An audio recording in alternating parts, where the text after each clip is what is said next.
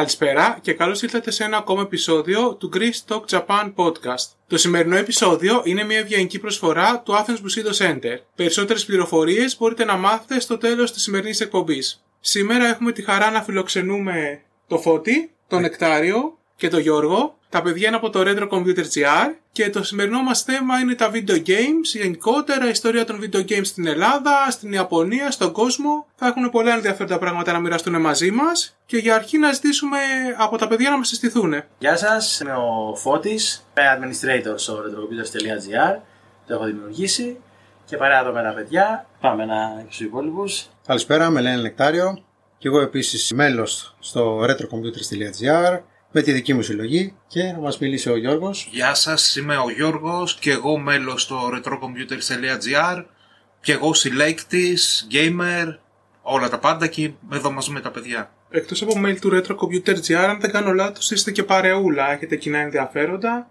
Σωστά. Γνωριστήκατε μέσω του Retro Computers ή το Retro Computers ήταν ε, το αποτέλεσμα της γνωριμίας σας, να το πούμε έτσι; Με κάποιους στο Retro Computers, κάποιοι γνωριζόμασταν για απ' έξω. Τώρα εδώ που έχουμε έρθει, το Νεκτάριο το γνώρισα στο Retro Computers που είχε έρθει που κάναμε την πρώτη έκθεση το 2012. Το Γιώργο τον ήξερα από πριν, από δουλειά, από εργασία. Λοιπόν, Οπότε, από ό,τι ξέρω και έχω έρθει και εγώ βέβαια εννοείται, έχετε διοργανώσει στο παρελθόν πολλές εκθέσεις. Εδώ να πούμε ότι επειδή πιθανόν οι ακροατές μας να μην σας γνωρίζουν, τα παιδιά κάνουν μια φοβερή δουλειά, μια απίστευτη δουλειά για να διαφυλάξουν την ιστορία των video games στην Ελλάδα. Θα μας τα πούν και οι ίδιοι βέβαια σιγά σιγά. Έχουν μια καταπληκτική συλλογή. Έχουν μηχανήματα από όλες τις δεκαετίες, από όλες τις εταιρείες. Πάνε σε PC, πάνε σε κονσόλες, πάνε σε handheld, τα πάντα. Έχουν φέρει και σήμερα ένα μικρό δείγμα εδώ πέρα, θα δούμε κάποια πράγματα αργότερα. Και εκτός από το να διαφυλάτουν αυτό το θησαυρό που θα το πω εγώ, κάνουν και εκθέσεις έτσι ώστε να το μοιραστούν με τον κόσμο. Στι εκθέσεις έχετε πολλά μηχανήματα, πράγματα ασυνήθιστα για την Ελλάδα που ίσως να μην έχουμε ξαναδεί ποτέ. Οπότε θέλω να μας πείτε λίγο για αυτές τις εκθέσεις, ποιο ήταν το κίνητρο σας για να ξεκινήσετε, τι ανταπόκριση έχετε από τον κόσμο; Ναι, να ξεκινήσω. Να πω ότι όταν είχα δημιουργήσει το site, το retrocomputers.gr, το είχα κάνει με κύριο έτσι γνώμονα σαν ένα virtual μουσείο, έχοντας φωτογραφίσει τη συλλογή μου από όλες τις μεριές τα μηχανήματα, να μπορεί όλο να δει πώς ήταν ένα μηχάνημα, σαν virtual στυλ, έτσι, να μπορεί να δει τις πλευρές του κτλ. Και με κάποια τεχνικά, έτσι, τεχνικές πληροφορίες, τι, πότε φτιάχτηκε το κάθε μηχάνημα κτλ. Και με ένα φόρουμ να μπορούμε να μιλάμε, να γίνεται κουβέντα, απορίες, ξέρω εγώ, ενημερώσεις, οτιδήποτε. Απλά τι γίνεται, λίγο πριν φτιάξω εγώ το site, επειδή ασχολούμουν έτσι γενικά σε ρετροκοινότητα, σε άλλα φόρουμ κτλ. Ήξερα πολύ κόσμο. Είχα λάβει και συμμετοχή σε δύο-τρεις εκθέσεις, ας πούμε, σε διάφορα άλλα φόρουμ που κάναμε. Με διάφορους φίλους εκεί που γνώρισα. Οπότε όταν ε, άνοιξα εγώ το site, παράλληλα ήρθε ένα αρκετά μεγάλο μέρος από αυτούς στο Retrocomputers.gr. Ήρθαν και καινούρια μέλη και συνεχίσαμε και κάναμε εκθέσεις, κάνοντας δηλαδή το χόμπι μας στην ουσία και παράλληλα μιλώντας στο φόρουμ για όλα τα θέματά μας, συναντήσεις για καφεδάκια. Άλλοι ήρθαν, άλλοι φύγαν μετά, γενικώ ας πούμε. Συνεχίζουμε όσο μπορούμε να μοιραζόμαστε δηλαδή το χόμπι μας, αυτό που μας αρέσει. Δηλαδή, έχοντας τα μηχανήματα, εντάξει, τα βλέπουμε εμείς, αλλά ο κόσμος που δεν τα ξέρει ή τα είχε κάποτε, ας πούμε, και θα ήθελε να τα δει. Γι' αυτό και συνεχίζουμε τις εκθέσεις όσο μπορούμε να δίνουμε την ευκαιρία στον κόσμο να τα δει να τα χρησιμοποιήσει, να τα δουλέψει. Οι μεγάλοι να δουν έτσι λίγο, να θυμηθούν ας πούμε, τα παλιά. Οι νέοι να δουν πώς ήταν ας πούμε, live και όχι από YouTube ή από κάποια κυκλοπαίδια, να μπορούν να τα πιάσουν, να τα χρησιμοποιήσουν και περνάμε και εμείς καλά το κυριότερο. Δηλαδή και εμείς, ας πούμε, που είμαστε σε κάθε έκθεση, συζητάμε, ανταλλάσσουμε απόψεις με τον κόσμο. Ο κόσμος μοιράζεται αναμνήσεις με εμάς. Δηλαδή, γενικά είναι ωραίο το κλίμα. Πολύ ωραίο. Πολύ ευχάριστο. Τα μηχανήματα για να μιλήσουν λίγο για τα άλλα παιδιά που έχετε τις εκθέσεις είναι όλα του φώτη, το κάθε μέλος συνεισφέρει κάπως μπορεί να φέρει ένα μηχάνημα που δεν έχουν οι υπόλοιποι που θέλει να το δείξει. Πώς λειτουργείται ακριβώς; Όχι, φέρνουμε όλοι μηχανήματα από την προσωπική μας συλλογή. Δεν έχουμε όλοι τα πάντα, οπότε για να συμπληρώσουμε τα κοινά κτλ. φέρνουμε από την προσωπική μας συλλογή το εκάστοτε μηχάνημα που θέλουμε να δείξουμε στον κόσμο. Να δει, να παίξει. Τα περισσότερα βέβαια στις εκθέσεις είναι λειτουργικά. Μπορεί ο κόσμος να τα δει να παίξει, να συζητήσει, να ρωτήσει εμάς τα πάντα, ό,τι, ό,τι θέλει. Όπως είπε ο Γιώργος, έτσι είναι. Δηλαδή, βγάζουμε μια λίστα, τι θα φέρουμε. Τα μέλη της ομάδας στην ουσία είναι συλλέκτες. Ο καθένας έχει τη συλλογή του. Και λέμε, ας πούμε, θα φέρουμε αυτά τα 50 μηχανήματα. Εγώ θα φέρω αυτά τα 5, ο άλλος θα φέρει αυτά τα 10, ο άλλος θα φέρει. ή ο άλλος μπορεί να είναι εξειδικευμένος σε κονσόλες πιο πολύ, ο άλλος πιο πολύ σε home computers και κάπως έτσι μοιράζουμε ας πούμε κάπως το τι θα φέρουμε και αν θα είναι λειτουργικό, αν θα είναι εκθεσιακό. Μπορεί να φέρουμε και περιοδικά πληροφορικής. Δηλαδή ότι. Συλλέγεται τα και πάντα. gaming, Δεν, δεν, δεν, Ό,τι αφορά ιστορία του gaming και ιστορία της πληροφορικής είναι όλα αλληλένδετα. Δηλαδή περιοδικά, υπολογιστές, κονσόλες, οτιδήποτε. merchandise, gadgets. memorabilia, τέτοια πράγματα. Ε, εντάξει, πιο Αν πολύ υπάρχει- μηχανήματα και, δηλαδή για να παίζει ο κόσμος. Δηλαδή και handhelds και τέτοια πράγματα. Εκτός από τα παραδοσιακά home micro ή τις κλασικές κονσόλες. Δηλαδή μπορεί να δει και Game Boy ας πούμε, να παίξει, μπορεί να έχει και ένα, μια τεράστια κονσόλα ή την πρώτη κονσόλα ας πούμε, που είχε βγει. Είναι λίγο απ' όλα ας πούμε, αυτά. Έτσι, ιστορία γενικώς. Πρέπει να πω εδώ ότι αυτό που κάνουν τα παιδιά δεν είναι τόσο απλό όσο μπορεί να ακούγεται τώρα. Είναι πολύ πιο περίπλοκο. Γιατί φανταστείτε ένα μηχάνημα, οποιοδήποτε, ένα Super Nintendo, ένα NES, δεν φτάνει μόνο να έχει κάποιος το μηχάνημα. Πρέπει να κουβαλήσει και μια αντιστοιχή τηλεόραση για να παίξεις, έτσι δεν είναι. Οπότε για να στηθεί μια έκθεση, σαν αυτές που έκαναν στο παρελθόν, δυστυχώς τα δύο τελευταία χρόνια και λόγω του COVID έχετε σταματήσει και εσείς Ναι, νομίζω τι εκθέσεις, δεν είχατε Ναι, λόγω κάτι το COVID, τελευταίο καιρό αναγκαστικά.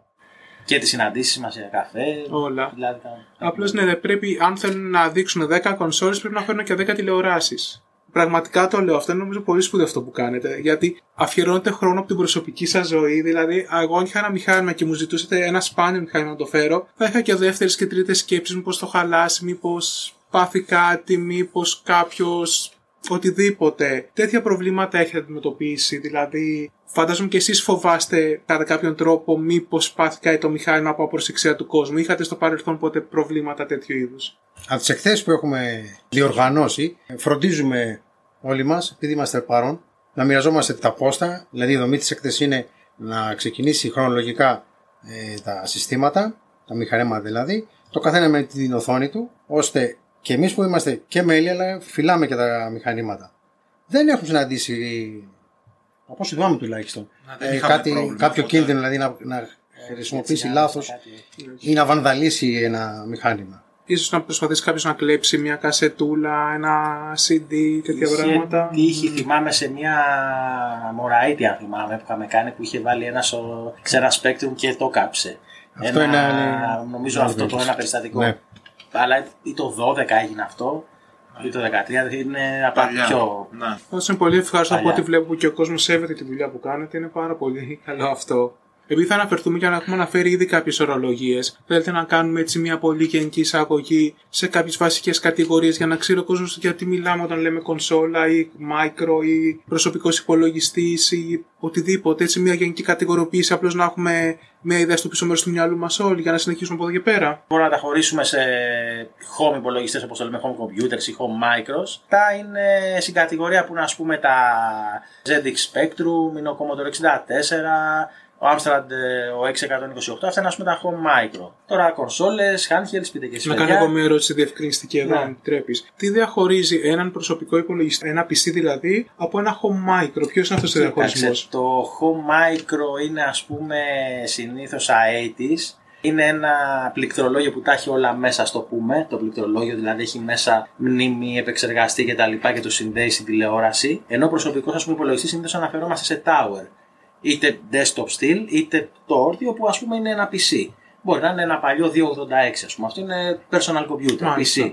Το Home Micro είναι ένα ZX Spectrum, ένα Amstrad 628 που είναι σε μορφή πληκτρολογίου που τα έχει όλα μέσα. Και είναι standard Ενσωματωμένο αυτό. drive, έχει μέσα τη μνήμη του, το, Όλα. τα γραφικά, το κύκλωμα γραφικών, του ήχου, τον επεξεργαστή, τα έχει όλα. Και το πληκτρολόγιο πάνω. Και γράφεις, δηλαδή έχεις ένα στην ουσία πληκτρολόγιο, γιατί το, το μπερδεύουν αυτό κάποιοι. Δηλαδή, άμα είναι κάποιος πιτσυρικά, Γι' μπορεί να αυτό, πει. γι' αυτό σε ρωτάω, γιατί και εγώ πληκτρολόγια, αυτές τις ερωτήσεις ναι. ναι. δεν τι έχω καθαρά στο μυαλό μου τις απαντήσεις. Ναι, ναι, δηλαδή το βλέπουν σαν πληκτρολόγιο, βλέπουν ένα Spectrum, ένα Amstrad 628, μια Amiga, ας πούμε, και σου λέει ε, ωραία το πληκτρολόγιο, ο υπολογιστής που είναι. Και είναι μέσα στο Νομίζουν ότι πληκτρολόγιο. είναι tower που είναι κάπου κρυμμένο. Ενώ στην ουσία ένα τέτοιο πράγμα ήταν όλος ο υπολογιστής. Δηλαδή ακόμα και ένα, τα πιο παλιά, ας πούμε, τα Sinclair ZX80, ήταν ένα πραγματάκι τόσο με ένα kilobyte RAM μέσα, ένα τόσο ένα πραγματάκι και λες τώρα αυτό τι είναι. σι- Το βάζω εδώ στο σμασιάλι και φεύγω. Και αυτός ήταν ολόκληρος ο υπολογιστής. Απλά σύνδεσαι και ένα εξωτερικό κασετόφωνο εντάξει, να μπορείς να Ναι, σώσει το ή να θυμάμαι φορτώσεις. καστόφωνα. Με την αργή αναλογική. Και αυτά μπορούσαν να αναβαθμιστούν όπως οι υπολογιστές. Ε, ήταν στάνταρ το κούτι, ο- ό,τι είχε τα- μέσα και ήταν αυτό. Σχεδόν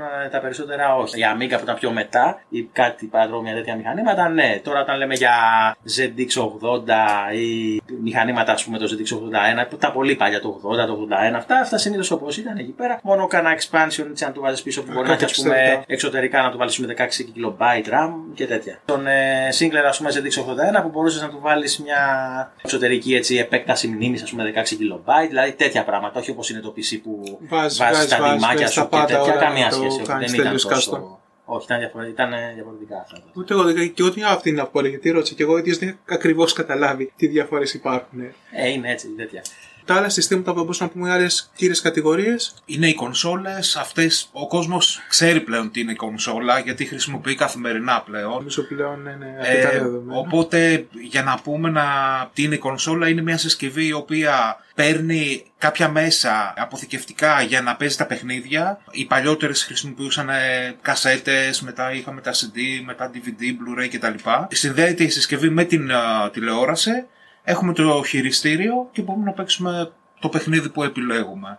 Αυτές είναι οι κονσόλες, έτσι είναι οι κονσόλες και υπάρχουν διαβαθμίσεις γενεών στις κονσόλες. Τώρα νομίζω αν δεν κάνω λάθος είναι η ένατη, αν δεν κάνω λάθος. Δεν Το θυμάμαι βάζει και εγώ το ακριβώς. μέτρημα λίγο. Χάνει Ναι. την μπάλα τώρα. Αλλά ναι, υπάρχουν ε, διαβαθμίσεις. Δηλαδή, παραδείγματο χάρη το Super Nintendo ή το Mega Drive, ε, αν θυμάμαι καλά, πρέπει να ήταν στην τέταρτη γενιά κονσόλων, που ήταν μία από τις πιο σημαντικές γενιές γενικά στην ιστορία των video games.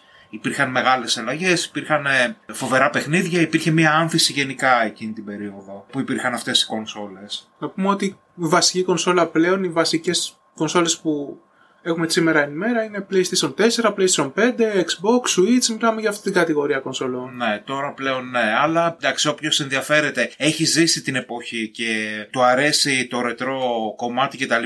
Σήμερα υπάρχουν ε, διαθέσιμες και παλιές κονσόλες για να αγοράσει να παίξει τα παιχνίδια όπως ήταν τότε, ότο- όταν τα παίζαμε τότε. Έχω να σας κάνω πολλές ερωτήσεις, αλλά δεν ξέρω πώς ξεφύγουμε. Δηλαδή, με μένα μου αρέσει να παίζω στα παλιά συστήματα. Έχω και το Super Nintendo, έχω το NES, τα έχω παλιά όλα αυτά. Απλώς στις καινούργιες τηλεοράσεις δεν έχει την ευκολία του plug and play. πρέπει είναι να, αλήθεια αυτό, επειδή ναι. είναι η ανάλυση διαφορετική, πρέπει να βάλω κάποιον διάμεσο καλώδιο, κάποιον Είναι αλήθεια αυτό. Ναι. μηχανισμό για να Ε, υ- φτάσει στην υπάρχουν, ανάλυση. υπάρχουν λύσεις και σε αυτό γιατί πλέον οι μοντέρνες τηλεοράσεις δεν έχουν ούτε SCART, το γνωστό SCART που οι περισσότερες κονσόλες υποστηρίζανε. Υπάρχουν κάποιες λύσεις, άλλες είναι πιο φθηνές, άλλες είναι πιο ακριβές που αναλόγως τώρα την ποιότητα που θέλουμε να, να έχουμε στην ε, εικόνα αυξάνεται και το κόστος. Και να μας πεις είναι κάρι για τα handhelds, τελευταία βασική κατηγορία. Ναι, μια τρίτη κατηγορία. που Στην ουσία είναι οι κονσόλες σε μικρότερη έκδοση. Δηλαδή τα φορητά, τα handheld συστήματα. Μπορείς να παίζεις στην πλατεία. Δεν χρειάζεσαι ξεχωριστή οθόνη να είσαι καρφωμένος δηλαδή σε ένα σαλόνι και να παίζεις ή σε ένα καναπέ ή στο κρεβάτι σου. Απλά με ένα φορητό, επειδή έχεις ασχηματωμένη οθόνη, μπορεί να παίζεις οπουδήποτε. Δηλαδή είτε στο σπίτι και έξω από το σπίτι, παρέα με άλλους φίλους. Κάτι σαν το σημερινό Switch που βασικά είναι υβριδικό. Είναι υβριδικό, Εντάξει, αυτό ναι. είναι υβριδικό, έχει διπλό χαρακτήρα και φορητό και οικιακή ε, Νομίζω σύνδεση. Το πιο κλασικό παράδειγμα είναι αυτό που μας έχει φέρει και να μα δείξει πιο μετά. Το Game Ναι. Boy είναι το, το πλέον κλασικό που Από τα ξέρεις ο κλασικά. κόσμος. Και υπάρχει και άλλη μια κατηγορία νομίζω που δεν αναφερθήκαμε. Βέβαια, ξεφεύγουμε από τα home computers. Υπάρχουν και τα arcade. Υπήρχαν μάλλον τα arcade. Τα ηλεκτρονικά που λέγαμε παλιότερα που δυστυχώς σε όλο τον κόσμο έχουν αρκετά πέσει πλέον. Δεν είναι τόσο δημοφιλής όσο ήταν στα 90s και τις αρχές του 2000 που ήταν τα ηλεκτρονικά αυτά που λέγαμε τα UFO. Οι ουφάδικα, ναι, Ε, arcades, γλυμπλίκια, ναι, arcades, όλα αυτά. διάφορες. Να συμπληρώσω κάτι πάνω σε αυτό. Οι κονσόλες είναι η οικιακή ψυχαγωγία. Αντί να πηγαίνεις στα arcade, στι αίθουσες να παίζεις αυτά τα παιχνίδια, θα μπορούσες να πάρεις το παιχνίδι στην ανάλογη κονσόλα να το παίξεις τηλεόρασή σου. Αυτή είναι η εξέλιξη των arcades. Ναι, πλέον σε αυτό που λες να μην υπάρχει και τόσο πολύ ανάγκη για το arcade. Από τη στιγμή που ο καθένας μπορεί να παίξει στο σπίτι του και δικτυακά να παίξει και με άλλα άτομα Και, και πιο οικονομικά. και πιο οικονομικά, ναι. Και αν δεν κάνω λάθος πρέπει να υπάρχει, γενικά η Ιαπωνία πρέπει να έχει άνθηση τα τελευταία, τα τελευταία χρόνια στα arcades πολύ. Δηλαδή ε, σε άλλες χώρες δεν είναι και τόσο διαδεδομένα, Αμερική όχι και τόσο πολύ πλέον. Η Ιαπωνία σίγουρα. Η Ιαπωνία έχει αλλάξει απλώς προσανατολισμό. Έχει ξεφύγει από τα κλασικά arcade με το μοχλό και το κουμπί και έχει πάει σε arcade που χρησιμοποιούν κάρτες πλέον. Μπαίνεις μέσα και είναι το arcade όπως ήταν και υπάρχει και ένα, μια επιφάνεια και τα παιδιά έχουν πακέτα με κάρτες και βάζουν τις κάρτες πάνω και παίζουν. Interactive. Ναι. Και κάνεις και συλλογή με κάρτες μαζί. Ε, τουλάχιστον υπήρχε ένα παιχνίδι τύπου στρατηγικής που ήταν ε, ένα μεγάλο field και ήταν στρατός από την κάθε πλευρά με άλογα με τέτοια και βάζαν τις κάρτες επάνω και βγαίνουν οι χαρακτήρες. Και Final Fantasy τα τέτοιο και στο Art Online από anime. Και τα άλλα που έχουν τεράστια άρτηση είναι τα Rhythm Games. Να. Αυτά, αυτά προχωράνε πάρα πολύ. Κλασικά arcade, δηλαδή είδα κάπου ένα καινούριο Bomberman τύπου και όλα τα άλλα ήταν ε, και καμπίνες, μεγάλες καμπίνες, ρομπότ, ε, είχε και τέτοια, αλλά τα κλασικά arcade που είχαμε εδώ πέρα έχουν εκλείψει και εκεί σπάνια. Ε, εσείς πότε αρχίσατε να παίζετε video games? Λοιπόν, να ξεκινήσω εγώ. Θυμάμαι τον εαυτό μου πολύ μικρό, δεν θυμάμαι τώρα ποια τάξη του δημοτικού. Πρέπει σε arcade να έκανα την πρώτη έτσι. Να είδα κάπου arcade, γιατί τότε ψιλοεπιτρεπόταν άτυπα για λίγο, μέχρι να το απαγορέψουν μετά τα 17. Και κάπου ας πούμε είχα συναντήσει arcade, έτσι μικρός, μου είχε- έπαιρνε δεκάρικα, οπότε και μου έκανε εντύπωση που ήταν γραφικά. Και εγώ με αυτά. δεκάρικο ξεκίνησα. Και αντίστοιχα, δηλαδή παράλληλα είχε κάποιος φίλος αντίστοιχα στη γειτονιά, Τάρι 2600, είχε, και έβλεπα εκεί τα παιχνιδάκια, εκεί τα γραφικά για όλα τώρα τα, το Atari και ε, ήταν κάτι εξωγραμματικό. Δηλαδή, όταν βλέπεις κάτι τέτοιο και δεν έχεις ξαναδεί έτσι, παιχνίδια και αυτό, το βλέπεις σαν κάτι. σαν να μην έχεις ξαναδεί τηλεόραση, ας πούμε, και να βλέπεις ξαφνικά τηλεόραση. Λες, τι είναι αυτό. Και σιγά σιγά μετά, εντάξει, και ε, ήμουν πολύ φαν των arcade. Δηλαδή, μετά συνέχιζα Στην και αρχή, έπαιζα ναι. 20, 50, κατοστάρικο, 2 Εγώ. εκατοστάρικα μέχρι που κλείσανε. Και παράλληλα, ό,τι είχα και εγώ, αντίστοιχα είχα ένα Spectrum με Αυτό ήταν σε Blast ρωτήσω, Ray. σε ρωτήσω και τα υπόλοιπα παιδιά. Ποια ήταν το πρώτο σου μηχάνημα, έτσι Ναι. να. Παράλληλα, ναι, στο σπίτι, δηλαδή, δηλαδή πέρα από φίλους που είχαν κάποιες αμίγκε ή ένα ας πούμε, Sega Mega Drive, Master System που εγώ δεν τα είχα. Εγώ είχα ένα ZX Spectrum Plus 3 που είχε δισκέτα και έπαιζα έτσι και προγραμμάτιζα σε basic και έπαιζα παιχνιδάκια. Και είχα και ένα PC το 15-12 τον Amstrad για κάποιο διάστημα που και εκεί λίγο ξεκίνησα έτσι με το PC ας πούμε να παίζω έτσι τα αντίστοιχα παιχνιδάκια της εποχής, κάτι Pac-Man θυμάμαι, Arcanoid, τέτοια, τέτοιου στυλ. Και αντίστοιχα λίγο έτσι να μαθαίνω DOS, διάφορες Προγραμματισμό. εντολές, αυτά και σιγά σιγά ναι. Έτσι πήγε το μικρόβιο. Αυτά από μένα πάνω κάτω, αυτά. Και εγώ πρέπει να ήταν δεκαετία του 80, αν θυμάμαι καλά, όταν πολύ μικρός στα ουφάδικα κι εγώ που λέμε, στα arcades. Από εκεί είχα ξεκινήσει κι εγώ. Πολλά χρήματα και εκεί θυμάμαι. Τουλάχιστον τότε που ήμασταν μικροί μας φανούντουσαν πολλά γιατί δεν δουλεύαμε, ήμασταν μικρότεροι και ξοδεύαμε αρκετά εκεί χρήματα. Ε, αργότερα θυμάμαι ένας φίλος μου και συμμαθητής μου μου είχε δανείσει το Atari 2600 και το είχα αρκετές μέρες σπίτι μου, δεν το χόρδενα και εγώ τότε. Και λίγο πιο μετά, μεγαλώνοντας, ξεκίνησα και εγώ στις κονσόλες που έμαθα τότε Sega Master System, ε, το Mega Drive, το Super Nintendo. Είχα πάει και σε home computers που αναφέραμε και νωρίτερα στον Amstrad 628, Amiga 500 που φυσικά δεν προγραμμάτισα, έπαιζα παιχνίδια εκεί. Και αργότερα συνέχιζε, δηλαδή κάθε, χ- ακολουθούσα και εγώ τη χρονική εξέλιξη των πραγμάτων και της τεχνολογίας μέχρι και σήμερα δηλαδή και φαντάζομαι και πιο μετά. Ερώτηση, θα γυρίσω πίσω και στο φώτι. Το τελευταίο μηχάνημα που έχεις πάρει ποιο είναι; Το τελευταίο μηχάνημα, το τελευταίο Σύγχρονο. μηχα- σύγχρονο, Σύγχρονο, ναι, σύγχρονο. το Series X και το PlayStation 5. Έχεις πάρει. Να. Φώτης. Ε, Εγώ PC, επειδή είμαι PC στη Δεν δεν κανονική, προχωρά κονσόλες. ε, δηλαδή στη, στην τωρινή ας το πούμε έτσι εποχή, άσχετα στα συλλέκτης που μαζεύω έτσι απ' όλα, ε, είμαι fan του PC, οπότε απλά καινούριο PC. Τότε τέλο θες να μας πεις και εσύ πότε ξεκίνησες, ποιο ήταν το πρώτο μηχάνημα και το πιο τελευταίο που έχεις Το πάρει; πιο τελευταίο. Εγώ είμαι επίσης παιδί των arcades, αρχές δεκαετία του 80, όντως με 10 δραχμές, το δεκάρικο λοιπόν. Πρώτη επαφή λοιπόν ήταν με τα arcade. Στις κονσόλες οικιακές ξεκίνησα με NES και Game Boy φορητό και φυσικά η συνέχεια ήταν να ακολουθήσω όλες τις γενιές μέχρι σήμερα που έχω και Nintendo Switch. Έχω περάσει βέβαια και από Sony PlayStation, Sega Mega Drive, Saturn και όλες τις υπόλοιπες, τις προηγούμενες μάλλον γενιές από τις κονσόλες. Και εγώ με arcade ξεκίνησα όπω όλοι μας, δεκάρικο Μάλιστα. κι εγώ. Θυμάμαι Μας ήταν. βάλανε μέσα τα arcade. ήταν εξ- δεν έμεινα στην Πεντέλια, αλλά είχα μια θεία που μας έπαιρνε όταν ήμουν μικρό με τα αδερφή μου και μας πήγαινε βόλτα. Και κάποιες φορές μας πήγαινε προς την Πεντέλη και είχε και ένα μικρό Luna Park. Που στο Luna Park είχε με ένα arcade μέσα και ήταν με δεκάρικο και εκεί. Αυτό ήταν η πο- η πρώτη μου ανάμνηση που θυμάμαι έτσι με ηλεκτρονικά. Και Atari 2600, πρώτη κονσόλα. Και θυμάμαι πόσο πολύ είχα ξενερώσει όταν πήρα το Atari γιατί ήταν η φάση ότι έχω επιτέλους μηχάνημα στο σπίτι μου, μπορώ να παίξω. Και τα γραφικά ήταν Ποδέστερα. καμία σχέση με Αν, τα arcade. ε, Ναι, Αν το έχει συγκρίνει με arcade, ας ναι πούμε. περίμενα arcade εγώ. ναι, εντάξει. Σίγουρα. Εδώ δεν είναι αυτό που είπαμε πριν ότι οι κονσόλες όταν βελτιώθηκαν πήραν τη θέση των arcades. Δηλαδή έχεις τα παιχνίδια τα arcades. Ε, φαντάζομαι θα μιλήσουμε κάποια στιγμή για την κρίση του 83-84 και στα Αμερική. Ναι. Θα το αναφέρουμε. Είναι...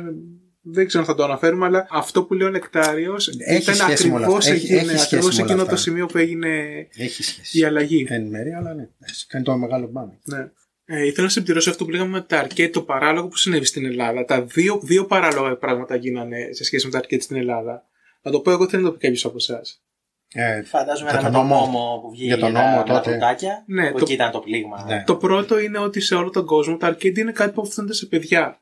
Δηλαδή στο εξωτερικό, στην Αμερική, στην Ιαπωνία, οπουδήποτε, είναι ένας χώρο που μπορούν να πάνε τα παιδιά να παίξουν ηλεκτρονικά. Στην Ελλάδα, για κάποιον λόγο που δεν το γνωρίζω, δεν ξέρω αν μπορείτε αν έχετε τις πληροφορίες, αποφάσισαν ότι τα arcade απευθύνονται σε νεαρούς Ενήλικες. ενήλικες, 17 χρονών και πάνω. Και όλοι ξέρω ότι και εμείς στο χωριό που πηγαίναμε, όλοι στο χωριό είχαν ένα καφενείο που πηγαίναν και παίζαν τα παιδάκια. Παντού όπου υπήρχαν arcade μπαίνανε και πιο μικροί, αλλά τυπικά απαγορευόταν κάτω από 17. Αυτό ξέρετε γιατί έγινε, έχετε καμία ιδέα; Μήπως είχαν δει το Mortal Kombat, τα Fatalities και τίποτα τέτοια. γιατί και εγώ θυμάμαι γυμνάσιο, τρυπώναμε, ας πούμε, και πήγα πρώτο γυμνασίου και τρυπώναμε εκεί σε κάτι καφετέρειες. Κάτι τσιγκιακά μικρά, ναι. Παραφυλάγανε οι άλλοι απ' έξω, μην έρθει κανένα έλεγχο τίποτα να μας πούνε φύγετε ή ξέρω εγώ τέτοια.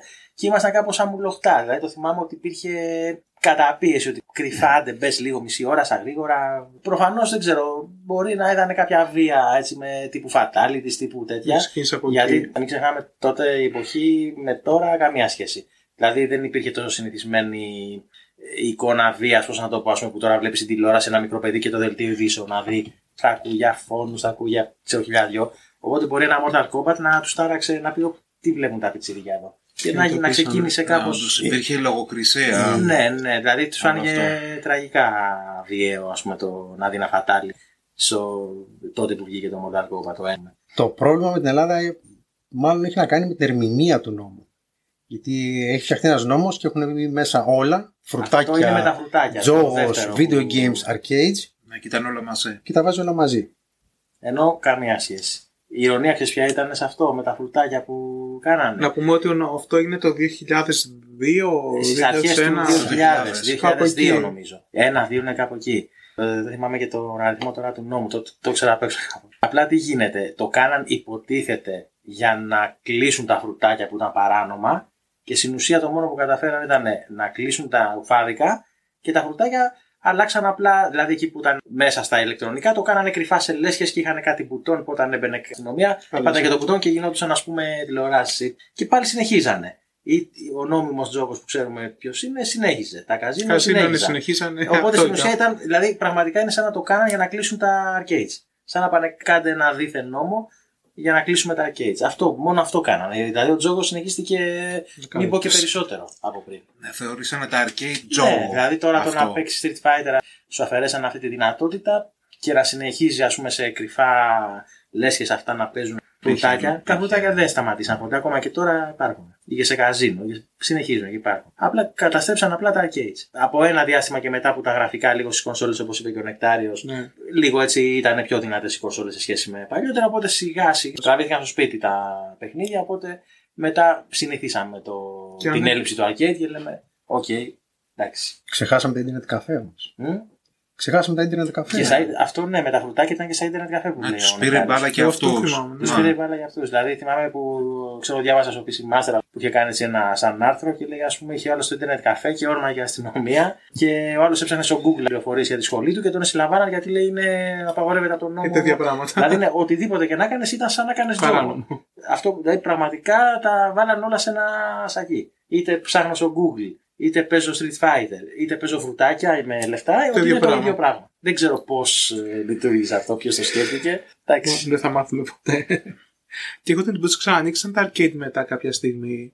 Αλλά είχαν περάσει πλέον στο ευρώ γιατί θυμάμαι ήταν και με 50 λεπτά, 50 και Ξέρεις τι, τέτοια Έχω, 50 ευρώ. εγώ τώρα τα, τα arcade που έχουμε τώρα είναι πιο πολύ απλοϊκά παιχνίδια. Πάλι λεφτά βάζεις όμως. Ξέρεις τι Ναι, γίνεται. να παίζει Just Dance, ας πούμε. ή Αυτά είναι Dance, τα οπότε- οδήγηση Ναι, ή τα τα. πιο- Ή racing, ή ε, Εγώ ξέρω τι shooter με νερό. κατάλαβα. Όταν ξανανοίξανε, δηλαδή κάπως διαπίστωσα έτσι ενστικτωδώς, δηλαδή ότι είχε χάσει την αίγλη Το του. είχε χάσει ο κόσμος. Και δεν ενδιαφέρει. δηλαδή κάπως οκ, το συνήθισε ότι δεν τα έχω. Οπότε και που ανοίξανε μετά, τη στιγμή που είχε κονσόλες, είχε PC, είχε διάφορα άλλα, και ήταν τα γραφικά για τα πιο καλά, σε ένα επίπεδο αρκετά καλά, πιο έτσι αληθοφανέ.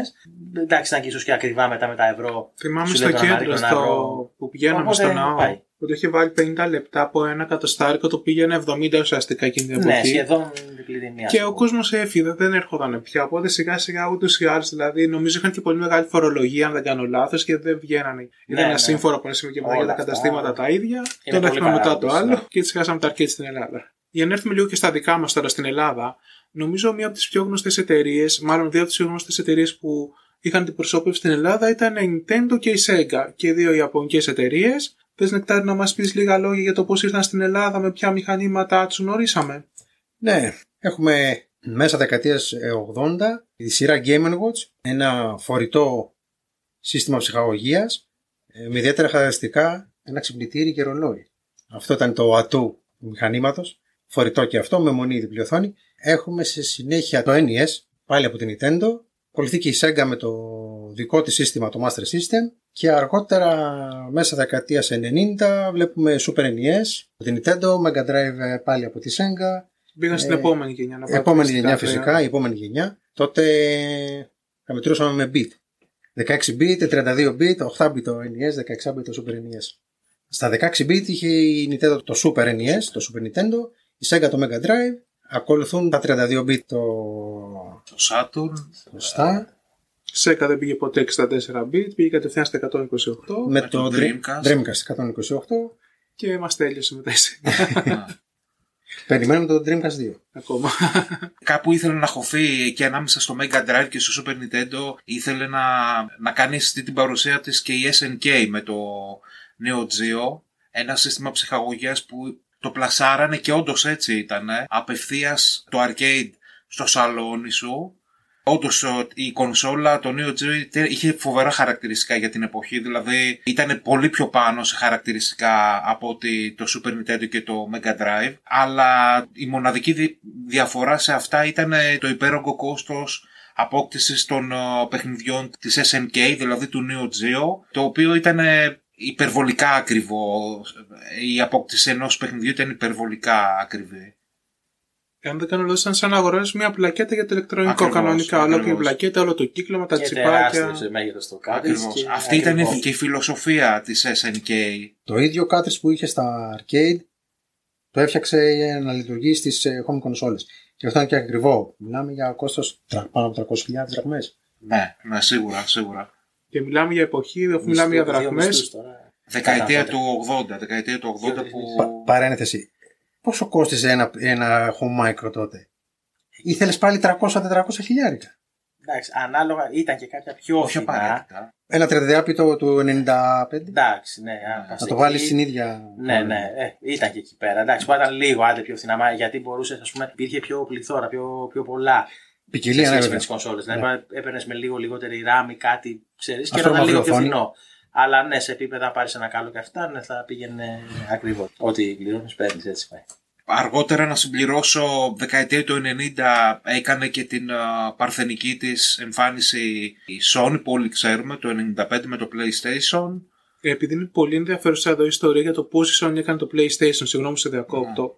Θε να μας πεις με τη, για τη συνεργασία της με την Nintendo και πώς αυτή κατέληξε στο PlayStation, που ξέρουμε. Ναι, θέλανε να συνεργαστούν. Τελικά, ε, τέλος πάντων, είναι κάποιες πληροφορίες που ε, είναι πολύ συγκεκριμένες. Το story, τέλος πάντων, ήταν ε, ότι αυτές οι δύο εταιρείες θέλουν να συνεργαστούν για να κατασκευάσουν ένα expansion για το Super Nintendo που θα έπαιρνε, το expansion αυτό ήταν ε, στην ουσία ένα CD-ROM θα έδινε τη δυνατότητα στο Super NES να διαβάσει παιχνίδια και να παίξει παιχνίδια από CD. Γιατί τότε το CD, η δεκαετία του 90, άρχιζε και έκανε την εμφάνισή του και όλοι οι περισσότεροι κατασκευαστές βάζανε CD στις κονσόλες τους, στα μηχανήματά τους γενικά. Ήταν η άνθηση του CD εκείνη η δεκαετία, η δεκαετία του 90.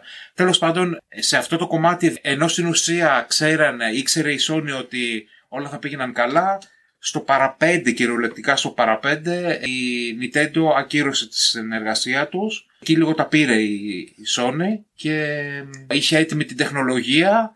Στην ουσία το έβγαλε το δικό τους μηχάνημα, πλασάρισε το δικό τους μηχάνημα στην αγορά, το, το οποίο πήγε εξαιρετικά. Χράστε, σαν πήγε, πρώτη... Έγινε πανικός. Έγινε πανικός, ναι, ακριβώς. Αλλά γενικά η, είχε και λίγο γέλιο γιατί η συνεργασία κυριολεκτικά στο παραπέντε. Έμαθε η Sony σε ένα συνέδριο που θα παρουσίαζαν το μηχάνημα ότι ε, η συνεργασία τους δεν θα γίνει. Δηλαδή ήταν, Δεν το ξέρω. τι. ήταν, ήταν σκοτσέζικο ντουζ δηλαδή ακριβώς αυτό.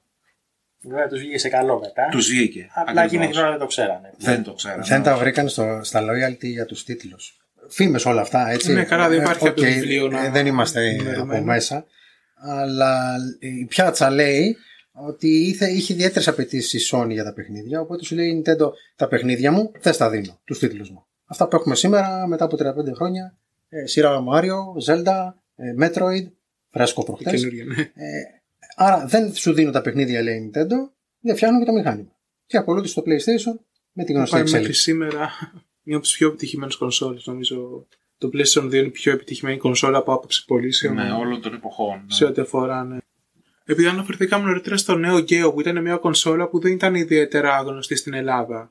Υπάρχουν άλλα μηχανήματα έτσι περίεργα να το πω που ίσως να μην είχαν έρθει και στην Ελλάδα και ίσως να μην είναι τόσο τα δεδομένα που να τα γνωρίζει ο κόσμος σήμερα. Ναι, έχουμε από την πλευρά της Nintendo το Virtual Boy ένα σύστημα το οποίο είναι και δεν είναι φορητό. Μια τρισδιάστατη μάσκα που έχει δύο οθόνες και μέσα από κινούμενους καθρέφτες ε, απεικονίζει το, το video game για να μπορέσεις να δεις τρισδιάστατα τους τίτλους που παίζεις.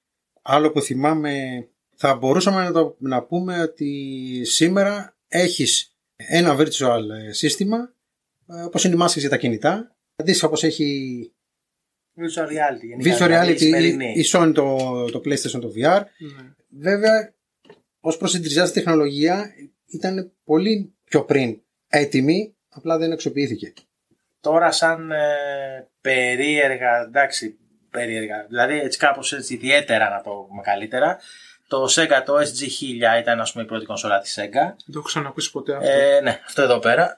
Ε, είναι η, τέλος πάντων η πρώτη προσπάθεια. Εσείς που, έτσι, βλέπετε, το 83. εσείς που ακούτε τώρα το podcast στο κινητό σας ή από κάποια πλατφόρμα που έχετε μόνο ήχο, θα ανέβει και στο YouTube στο κανάλι μας. Να μπείτε να το δείτε και στο κανάλι μας. Τα παιδιά έχουν φέρει εδώ πέρα κάποιες κονσόλες που αυτές δυστυχώς μπορούμε να τις δείξουμε μόνο στο YouTube γιατί είναι κάτι που πρέπει να δείτε.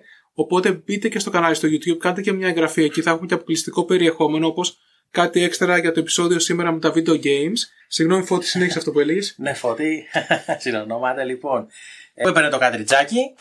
Από όσο θυμάμαι το 83 βγήκε, κυκλοφόρησε, μπήκε και η Sega δηλαδή στις ε, κονσόλες, έτσι αυτή την ιδιαιτερότητα δηλαδή έχει.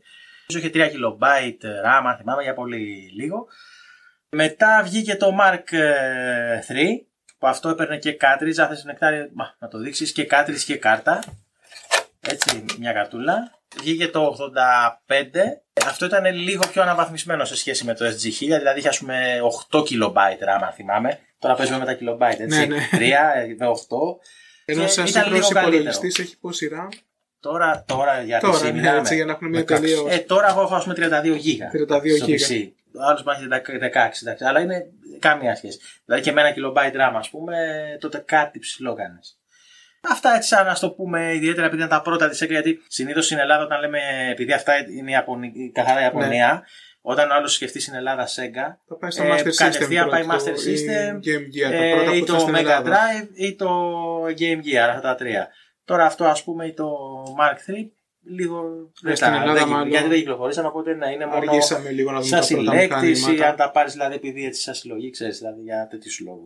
Τώρα εντάξει, υπάρχουν και από άλλες εταιρείες που είναι και μία Ιαπωνικέ. Αν πιάσουμε να πούμε ιδιαι- ιδιαίτερα μηχανήματα, το καθένα έχει άλλα αποθηκευτικά μέσα, πρωτιές, τα άλλα, αλλά πάμε σε όλα Πάμε- μετά γενικά. Οπότε ας πούμε. Έχουμε λίγο επικεντρωθεί περισσότερο σε ιαπωνικές εταιρείε Ιαπωνικά που είμαστε σήμερα, σε εδώ, ιαπωνικά ναι, πράγματα. Στο Ζαπάν, έτσι. Βέβαια, αν υπάρχει ενδιαφέρον, μπορούμε να κάνουμε και ένα δεύτερο επεισόδιο, να το συνεχίσουμε αυτό, να δούμε γενικότερα και στον υπόλοιπο κόσμο τι γινότανε. Θα το δούμε πώς θα Εννοείται. πάει στο μέλλον. Ε, επίσης μια άλλη εταιρεία η οποία δεν είχε ιδιαίτερη παρουσία στην Ευρώπη ήταν περιορίστηκε μόνο η Ιαπωνία και η Αμερική είναι και η NEC, η γνωστή NEC που λέμε εμείς, η οποία τα πήγε αρκετά καλά την περίοδο που δραστηριοποιούνταν σε κονσόλες και video games στην Ιαπωνία και στην Αμερική αργότερα. Σίγουρα ο κόσμος δεν είναι πολύ γνώστης με τις κονσόλες που θα δείξουμε τώρα και θα πούμε. Μια απλή αναφορά. Το πιο γνωστό μηχάνημά τους ήταν το PC Engine, πάρα πολύ μικρό, χαρακτηριστικά... Σαν ψεύτικο μοιάζει, Σαν ναι. ψεύτικο, ναι, ακριβώς. Οι καρτούλες που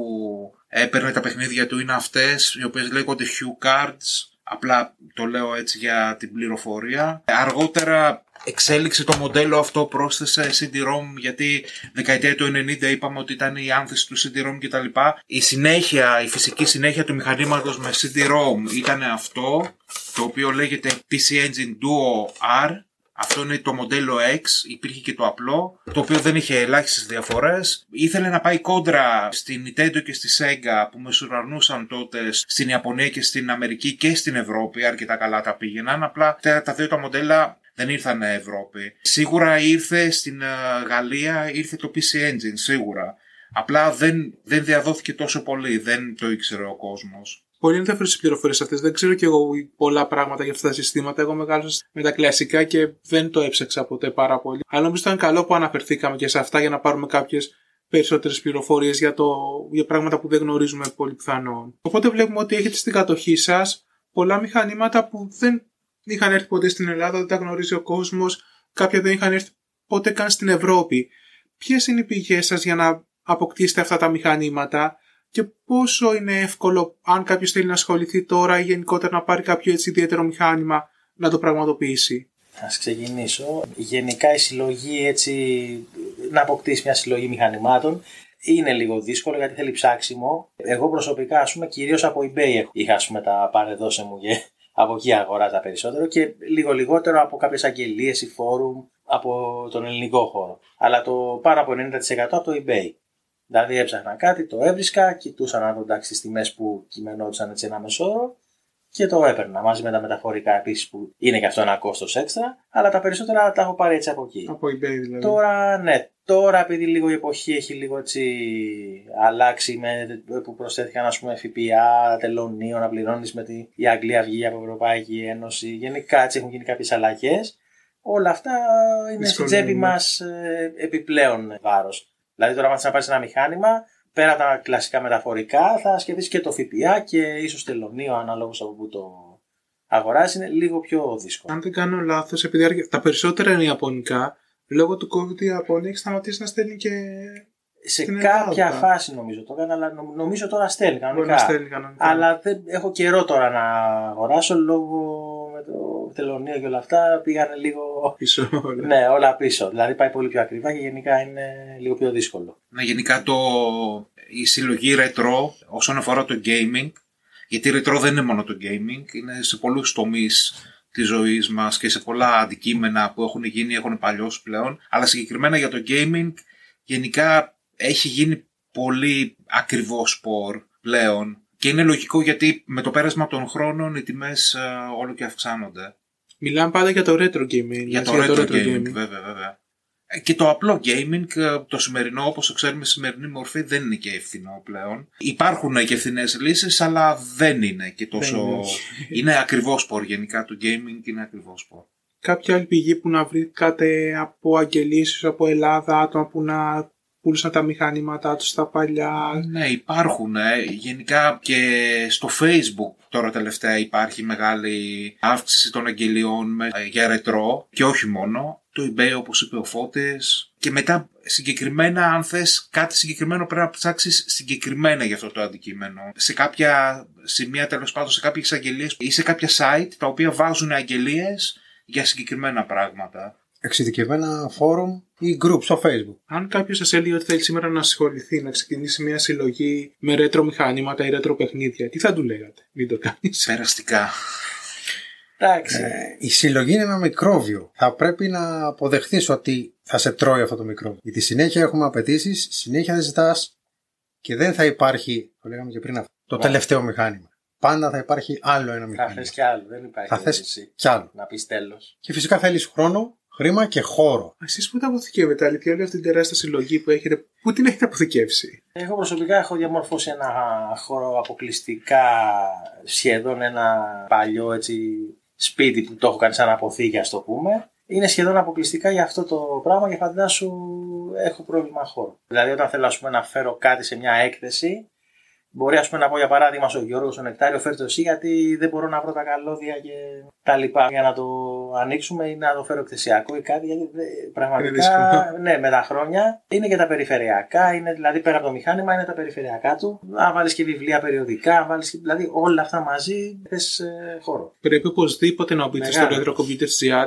για να δείτε για τι συλλογή μιλάμε. Πρέπει να μπείτε οπωσδήποτε να δείτε τη συλλογή. Πόσα μηχανήματα έχουν τα παιδιά. Αλλά πέρα από συλλέκτες, Φαντάζομαι είστε και gamers, παίζετε κι εσείς παιχνίδια. Ε; Τι παιχνίδια σας άρεσουν, τι παίζετε; Μένα τα περισσότερα παιχνίδια που παίζω. Καταρχάς δεν παίζω σπορ παιχνίδια, πολύ σπάνια. Κάπου και πέρα σίγουρα action, uh, adventure, open world σίγουρα. Στρατηγική όχι και τόσο πολύ. Beat em ups, fighting δηλαδή που τα λέμε σήμερα. RPG το είπα. Όχι. Όχι. RPG σίγουρα. Ναι, γενικά εκτός από σπορ, τα περισσότερα είδη παιχνιδιών παίζω. Τα παίζω δηλαδή. Εγώ έχω πάλι τα ίδια παρόμοια γούστα με τον Γιώργο. Αποφεύγω τα αθλητικά, τα σπορ, μπάσκετ, ποδόσφαιρο και τα σχετικά. Ναι στα action games, ναι στα adventure, puzzle games, fighting. Fighting τι παίζετε; Εγώ έπαιζα αρκετά Street Fighter 5, αρκετά. Tekken όχι και τόσο πολύ. Μου αρέσει, αλλά έπαιζα απλά όχι τόσο πολύ φανατικά. Είμαι πιο πολύ παιδί του Street Fighter, γιατί και σε αυτό έχουμε διαχωριστεί αρκετά. ναι, 2D vs 3D ναι. fighting game. Streets of Rage. Αν πω τη γνώμη για το Streets of Rage θα φύγετε όπως είστε από εδώ πέρα. Όχι, με χαρά το Street of Rage. Εσύ πότε τι παιχνίδια παίζεις συνήθως; Κοίταξε, παλιότερα εντάξει, έπαιζα και στα arcades ό,τι να είναι. Στα arcade ήταν. Dragon, ναι. Golden Axe, θα παίζα σε Pac-Man, δηλαδή απ' όλα. Τώρα σαν PC gamer που είμαστε περισσότερο, γιατί με, με PC που σου λέω παίζω, δεν έχω δηλαδή PlayStation στο σπίτι ή Xbox, έτσι κάποιο Nintendo. Καθαρά στο PC. Πιο πολύ με φαν των FPS, δηλαδή μου αρέσαν πολύ και ακόμα και τώρα τα Real Tournament, Quake, όλα αυτά που ήταν έτσι, γινόταν χαμός. Μπορούσα να παίζει, ας πούμε, Painkiller, Far Cry, οτιδήποτε ήταν τέτοιο FPS, μου άρεσε κατευθείαν. Δηλαδή, μία που έβγαινε, μία που το έπαιρνα. Ήταν Doom, ας πούμε, το συζητάμε κατευθείαν. Τώρα από εκεί και πέρα, και εγώ δεν παίζω, είμαστε ίδιο με αυτό, με αθλητικά καθόλου, γιατί δεν ασχολούμαι και με αθλητικά και στη ζωή μου. Δηλαδή, δεν με ενδιαφέρει η ποδόσφαιρο μπάσκετ, δεν παρακολουθάω. Οπότε Κατά συνέπεια δεν παίζω και στα παιχνίδια. Ναι. Αλλά πέρα από τα FPS που μου αρέσουν ας πούμε, περισσότερο, εντάξει, μπορώ να παίξω και ελάχιστα έτσι, κάποια strategies που μου αρέσουν από τον κόσμο του Warhammer ε, του 40.000 του Universe, έτσι. Τα Dawn of War μου αρέσουν. Μπορώ να παίξω και παίζω έτσι, κάποια racing games όπως είναι τα Need for Speed, έτσι, που μου αρέσουν ως ένα σημείο, ειδικά Most Wanted ή τα Underground, ήταν πάρα πολύ ωραία. Τώρα ανάλογα, δηλαδή μέχρι και full motion video όπως είναι τα φαντασμαγόρια μου αρέσουν. Ναι. Σε άλλους δεν αρέσουν τα full motion video. Εντάξει, έτσι όποτε πάω να κάνω μια μικρή αναπόλυση στο παρελθόν, πετάω και ένα φαντασμαγόρια 2. Άλλες φορές μπορεί να βάλω το main και να παίξω πάλι arcade στον emulator. Είναι ανάλογα τις τιμές. Αλλά σαν PC gamer, το νούμερο ένα FPS. FPS. Και τα Call of Duty και campaign εκεί, single player και δώσε. Και καθώς πλησιάζουμε προς το τέλος του podcast, θα ήθελα τα παιδιά να μοιραστούν μαζί μας την εμπειρία τους από το Japan Festival που είχε δει το 2019 που είχαν συμμετέσχει ως Retro Computers Προσωπικά ήμουν έκπληκτος. Πρώτον, γιατί είχε θεματολογίες ε, πέρα από τα συνηθισμένα, με ιδιαίτερη έμφαση στην ιαπωνική κουλτούρα.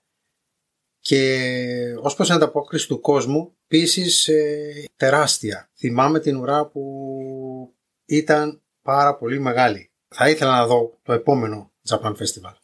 Περιμένουμε και εμείς ανυπομονούμε λίγο να βελτιωθούν οι συνθήκες για να κάνουμε το επόμενο και εννοείται ότι στη λίστα με τους καλεσμένους είστε ίσως το πρώτο όνομα αλλά σίγουρα στα πρώτα ονόματα που θα σας ζητήσουμε και πάλι αν θέλετε να έρθετε. Ευχαρίστως. Για σένα Φώτη πώς φάνηκε το φεστιβάλ; Και για μένα ναι, ήταν κάτι που είδα πρώτη φορά τη τέτοιου στυλ, δηλαδή με θεματολογία καθαρά από μια χώρα σε διάφορους τομείς, όχι μόνο για video games. Δηλαδή είδαμε από φυτά που έχουν σε μια πορνεία, από ενδυμασίες, μέχρι παιχνίδια, επικλειπίδια, διάφορα. Δηλαδή οτιδήποτε μπορούσες να φανταστείς και κάποιες θεματολογίες από πολεμικές τέχνες, που είδαμε έτσι κάποια πράγματα. Δηλαδή είχε λίγο απ' όλα. Και αντίστοιχα, ναι, εντυπωσιάστηκα και εγώ με την προσέλευση του κόσμου που είδα μια ουρά. Δηλαδή ήταν απίστευτο πόσος κόσμος περίμενε. Δεν ξέρω, 7-8 στενά ήταν γεμάτο κόσμο, ας πούμε. Περίμεναν να μπουν.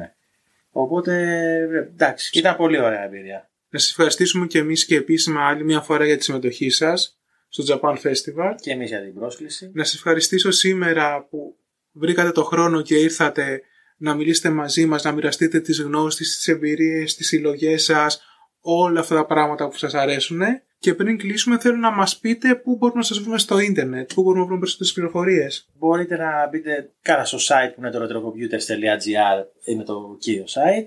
Από εκεί και πέρα στα κοινωνικά δίκτυα έχουμε σαν retrocomputers.gr, facebook, twitter, instagram και youtube κανάλι με το ίδιο όνομα. Αν δεν τα θυμάται και κάποιος, ας πούμε, αν μπει στο κεντρικό site έχει κουμπάκια που είναι Ούτως ή που οδηγούν άλλως. στα social. Και στην περιγραφή του podcast και στην περιγραφή στο YouTube υπάρχουν όλα τα links των παιδιών, κοινωνικά δίκτυα, η σελίδα, κάποια προσωπική σελίδα αν θέλουν να μοιραστούν μαζί μας να μπορείτε να τους βρείτε. Όλες τις πληροφορίες υπάρχουν στην περιγραφή. Οπότε να ευχαριστήσουμε για ακόμα μία φορά, όσα ευχαριστώ και να πούμε δεν είναι αρκετά, το Φώτη, τον Νεκτάριο Ευχαριστώ. Και τον Γιώργο Εμείς ευχαριστούμε. και να ευχαριστήσουμε και εσάς που μείνατε μαζί μας. Το σημερινό επεισόδιο του podcast ήταν μια ευγενική προσφορά του Athens Busito Center. Αν σας ενδιαφέρουν οι ιαπωνικές πολεμικές τέχνες και ο ιαπωνικός πολιτισμός κατ' επέκταση, το Athens Busito Center είναι ένας τόπος που μπορείτε να βρείτε πολλές πληροφορίες για το σας ενδιαφέρει, γιατί πέρα από τα μαθήματα πολεμικών τεχνών γίνονται και άλλες εκδηλώσεις σχετικές με την Ιαπωνία. Το Athens Busito Center βρίσκεται στο Κουκάκι, στην οδό του Σαμπότσαρη 11 και μπορείτε για πληροφορίες να καλέσετε στο τηλέφωνο 69 73 38 19 17 να μπείτε στο www.aikidobucenter.gr ή να στείλετε κάποιο email στο athensbusidocenter.gmail.com Σας ευχαριστούμε που μείνατε μαζί μας και ως αποκλειστικό περιεχόμενο για το κανάλι μας στο YouTube τα παιδιά θα μας παρουσιάζουν τις κονσόλες που μας έχουν φέρει. Μπείτε και στο κανάλι μας στο YouTube, είναι το Japan Festival Greece για να δείτε ένα απόσπασμα με όλες τις ενδιαφέρουσες κονσόλες και τις πληροφορίες που θα μας δώσουν τα παιδιά. Θα τα πούμε στο επόμενο επεισόδιο. Γεια σας. Ακούσατε ένα επεισόδιο του Greece Talks Japan podcast από το Athens Bushido Center. Εάν σας άρεσε αυτό που ακούσατε και θέλετε να υποστηρίξετε το podcast αλλά και τους συντελεστές του, μπορείτε να κάνετε donate μέσω του link που βρίσκεται στο τέλος της περιγραφής κάθε επεισοδίου. Επίσης, μπορείτε να το κάνετε μέσω του group μας στο Facebook. Θα μας βρείτε σε όλες τις μεγάλες πλατφόρμες Apple Podcast, Spotify, Google Podcast και άλλα. Μπορείτε επίσης να επικοινωνήσετε μαζί μας στο email info.japanfestival.gr Μπορείτε να μας βρείτε επίσης στη σελίδα μας στο Facebook Japan Festival Greece και στο κανάλι μας στο YouTube Japan Festival Greece.